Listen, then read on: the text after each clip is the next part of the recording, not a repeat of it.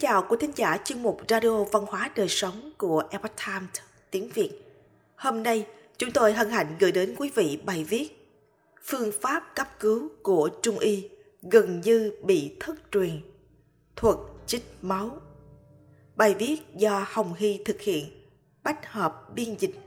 Mời quý vị cùng lắng nghe.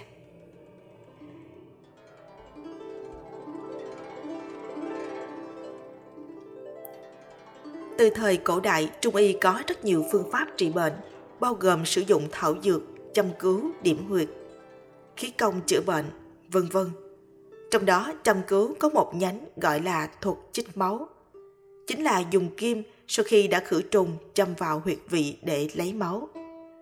Vì thao tác thủ thuật khá thuận tiện, đặc biệt dùng trong cấp cứu cho hiệu quả ngay lập tức, nên thuật chích máu được lưu truyền rộng rãi qua các thời đại. Nhưng đến ngày hôm nay thì có rất nhiều tinh hoa đã gần như bị thất truyền. Những gì còn lưu truyền trong dân gian thì khó phân biệt thật giả. Ngự y của Đại Đường trị bệnh phong huyễn cho Đường Cao Tông. Thuật chích máu không chỉ phổ biến ở dân gian mà còn từng được sử dụng để trị bệnh cho hoàng đế. Lúc Đường Cao Tông, Lý Trị bị chứng phong huyễn làm cho chóng mặt hoa mắt, đau đớn không chịu nổi. Mỗi lần phát bệnh, Đường Cao Tông đều cảm thấy chân thì nhẹ mà đầu thì nặng. Trời đất xoay chuyển khiến ông đứng không vững, không nhìn thấy gì. Lúc này, Đường Cao Tông mới triệu ngự y Tần Minh Hạc đến xem bệnh. Ngự y Tần xem xong thì nói: "Bẩm bệ hạ, bệnh này là do gió độc tấn công. Nếu như dùng kim châm đâm vào đỉnh đầu, chích ra một chút máu sẽ khỏi." Võ Tắc Thiên đang ngồi buông rèm chấp chính ở phía trong, vừa nghe châm lên đỉnh đầu hoàng đế thì lập tức nổi giận lôi đình và lớn tiếng: "Người này đáng chém, đầu của thiên tử là nơi để ngươi chích máu hay sao?" Tần Minh Hạc quỳ lại xin tha mạng. Đường Cao Tông không để ý Võ Tắc Thiên, ông nói với ngự y: "Người cứ châm cho ta, chích ra một chút máu, nói không chừng có thể khỏi." Tần ngự y lấy kim châm vào huyệt bách hội và hai huyệt vị ở trên đầu vua Đường Cao Tông để thoát ra một ít gió độc. Quả nhiên, sau khi chích máu ra thì Đường Cao Tông nói: "Mắt của ta bây giờ tốt nhiều rồi." Vận dụng thuật chích máu trong cấp cứu. Lý luận y học của thuật chích máu là châm vào huyệt vị khiến cho khí huyết bị tắc nghẽn được khai thông, giúp chỗ không thông trở nên thông suốt, như vậy đạt được hiệu quả tức thì và rõ rệt. Thuật chích máu thường phát huy hiệu quả rất tốt trong cấp cứu. Ví dụ, các chứng bệnh hậu sản của phụ nữ bị cảm nắng vào mùa hè, đột nhiên ngất đi do buồn bã hay hoảng sợ quá độ, say tàu xe đều có thể dùng thuật chích máu. Nếu người già bị bệnh ở não, trúng độc, vân vân, làm cho sắc mặt tái nhợt, tay chân lạnh, hai hàm răng cắn chặt lại với nhau, thậm chí mất ý thức, rơi vào sốc hôn mê, dù kích thích mạnh cũng không có phản ứng. Những trường hợp này cũng có thể dùng thuật chích máu để cấp cứu. Dùng bộ kim đã được khử trùng châm vào các huyệt nhân trung, thái dương, bách hội, dũng tuyền, nội quan, túc tâm lý. Sau khi châm xong, dùng tay nặn ra một ít máu. Tuy nhiên, phương pháp này phải do thầy thuốc trung y chuyên nghiệp thực hiện.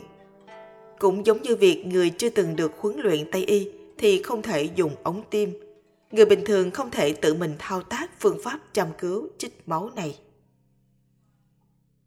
Thuật chích máu cải thiện tình trạng cấp cứu ở trẻ nhỏ.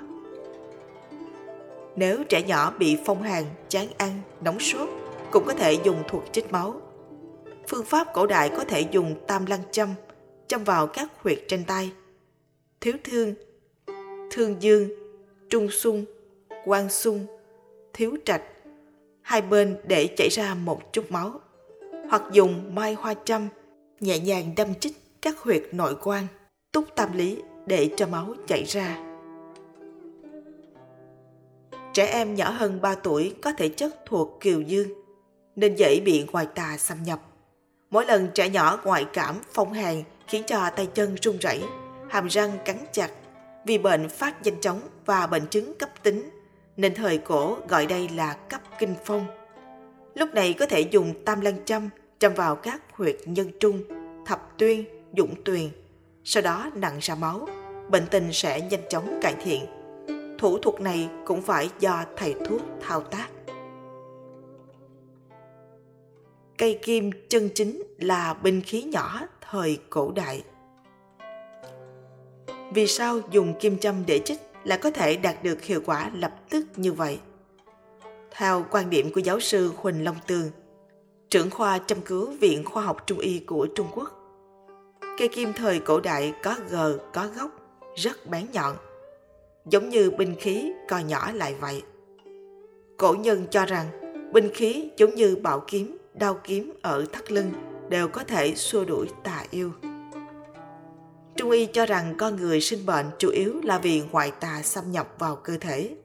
Vì vậy, dùng kim châm có hình kiếm hay hình đao để trị liệu mang theo ý nghĩa xua đuổi tà yêu.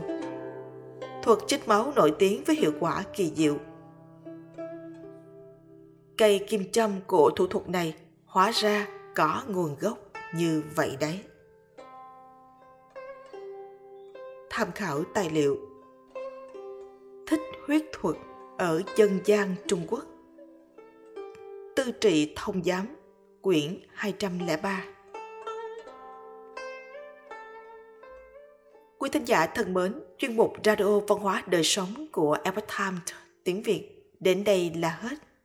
Để đọc các bài viết khác của chúng tôi, quý vị có thể truy cập vào trang web epoch times viet chấm com. Cảm ơn quý vị đã lắng nghe, quan tâm và đăng ký kênh. Xin chào tạm biệt và hẹn gặp lại quý vị trong chương trình lần sau. Kính chúc mọi điều bình an và tốt lành tới quý vị cùng người thân.